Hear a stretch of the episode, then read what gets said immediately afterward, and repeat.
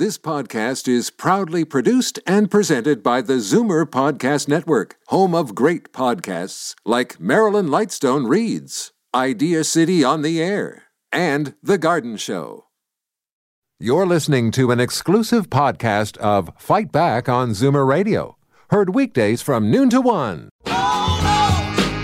Fight Back with Libby Znaimer on Zoomer Radio. Welcome back. Quebec is extending restrictions for its COVID 19 red zones until November 23rd.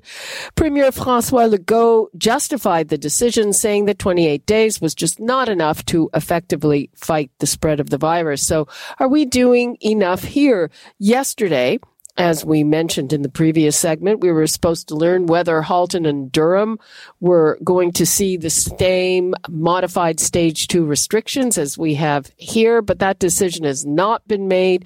The premier insists he's not bowing to political pressure, but this transpired after an intervention from the mayor of Oakville and other area mayors. I've I've heard um, anecdotal reports about people from Toronto flocking to Oakville to uh, hang out, go to restaurants, whatever. Our hospitals are apparently full, and some are reporting outbreaks. How critical is that? And of course on Friday, uh, we got uh, some interim recommendations from the Premier's Long Term Care Commission saying, hey, you better h- hurry up and hire more people, or there's going to be the same issue in our long term care homes. So, where does this leave, leave us? Do you feel that we're on the right track? Do you feel safe? Uh, do you feel too restricted? Uh, are you uh, maybe staying home a little more than you have to because you're afraid of what's going on, or the opposite? Uh, let us know. The numbers 416 360 0740 toll free 1 866 740 4740. And now let's go to Dr. Barry Pakes, an infectious diseases expert and professor at the University of Toronto's Dalla Lana School of Public Health. Hello. Hi, good afternoon. Thank you so much for joining us. So, uh, in your view, are we on the right track? Are we doing the right thing? Uh, in Ontario, I, I, think we are. You know, it's it's always difficult to uh, you know predict the future, certainly, but I think that the premier is taking the advice for the most part of the local medical officers of health, who are the people who really know on the ground where transmission is happening, um, and and we've achieved, we're in a good place. Um, I, I, don't think it's it's about achieving a balance all the time. It's really about looking at the data and looking at you know the overall population dynamics, the politics, and all of that uh, to figure out where we should go in terms of next steps. I think we're we're in a reasonably good place, but like always, really very tenuous. Well, uh, as one of our previous guests pointed out, uh, we're in a place that the modeling showed uh, beforehand that that we would be maybe topping a thousand cases a day at this point. So it seems to me, if, if, my memory serves me correctly, that that previously we kind of beat the modeling. Things did not get as bad as the modeling suggested. So, what do you make of that? Uh, you know, I I think that has been true to some degree in Ontario because of the you know the decisions we've made collectively. Um, as well as the decisions we make we've made as individuals. So, you know, when the modeling suggested, you know, a, a thousand, twelve hundred, and we're at eight, nine hundred here average, I don't think we should be patting ourselves that much on the back. I think we should be thankful.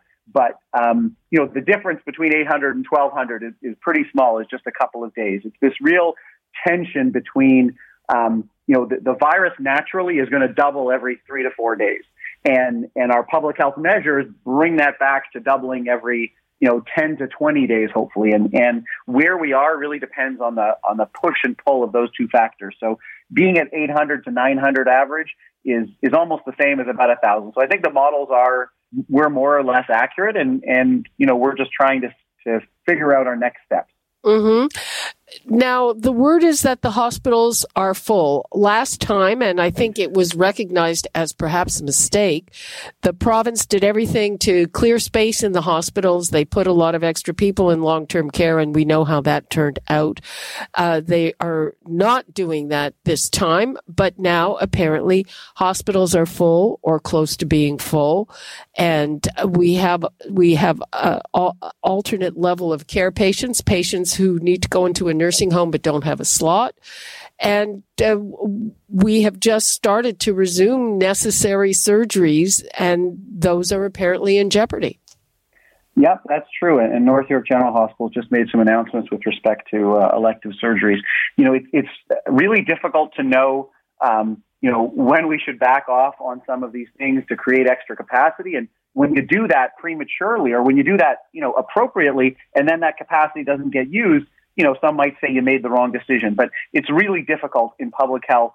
You know, you're either too early or too late. And if you're right in the middle and you've done the right thing, it's hard to know exactly what you did right. We, there's no question that, that when we saw cases increasing four weeks ago and then, you know, hit a couple new milestones two weeks ago, we can expect hospitalizations and ICU admissions to follow that by about two, three, four weeks. And that's where we are right now.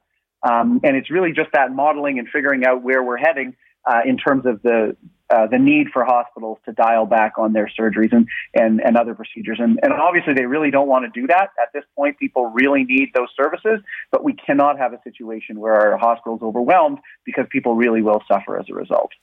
And how do you see the situation with the hospitals? Are you worried at the level of, of occupancy there is now?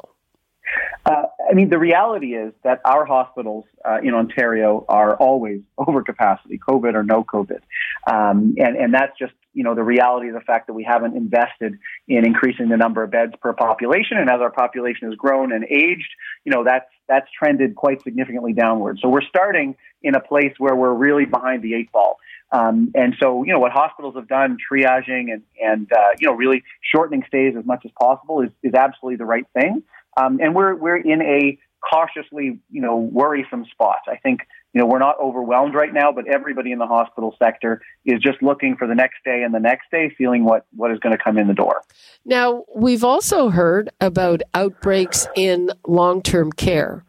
And we now have 86 nursing homes in outbreak, even though an outbreak, uh, you know, one case is considered an outbreak. Are you convinced that we're not going to see a repeat of what we had last spring, which was absolute, utter, terrible devastation, death. Absolutely. I mean, that's something we all worry about. I think, you know, in every aspect of this pandemic and its response, I think we have learned a lot over the past seven months. So I don't see, you know, the overwhelming number of deaths that are going to occur in, in long-term care facilities. I think every, every long-term care facility that has a case and certainly those that have more than one case where there's transmission within the facility are really taking the steps they need to with the resources that they have. And, you know, similar to in, in the hospital sector, long-term care sector even more so, you know, it's been understaffed and, and we've known that and there have been reports on that for quite some time.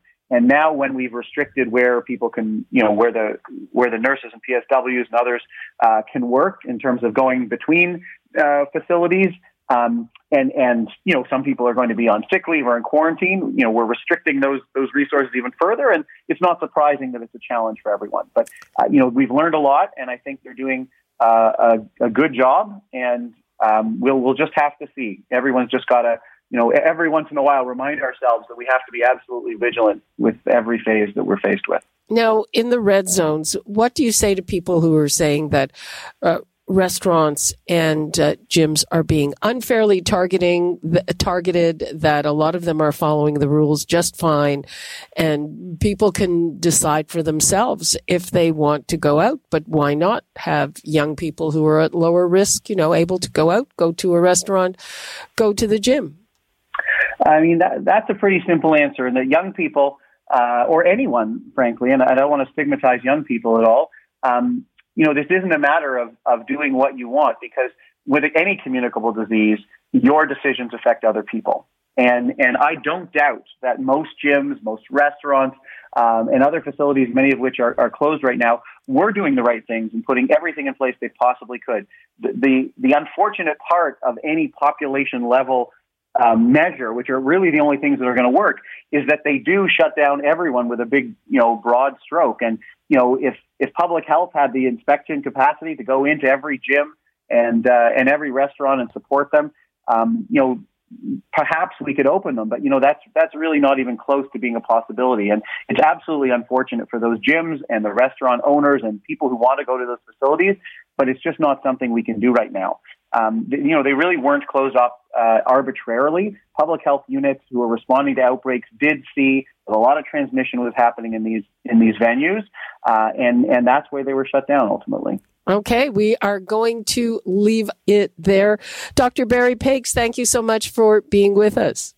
Thank you. Have a good afternoon. You too. Bye bye. Bye bye. You're listening to an exclusive podcast of Fight Back on Zoomer Radio, heard weekdays from noon to one. You're listening to an exclusive podcast of Fight Back on Zoomer Radio, heard weekdays from noon to one. You're listening to an exclusive podcast of Fight Back on Zoomer Radio, heard weekdays from noon to one. This podcast is proudly produced and presented by the Zoomer Podcast Network, home of great podcasts like Marilyn Lightstone Reads, Idea City on the Air, and The Garden Show.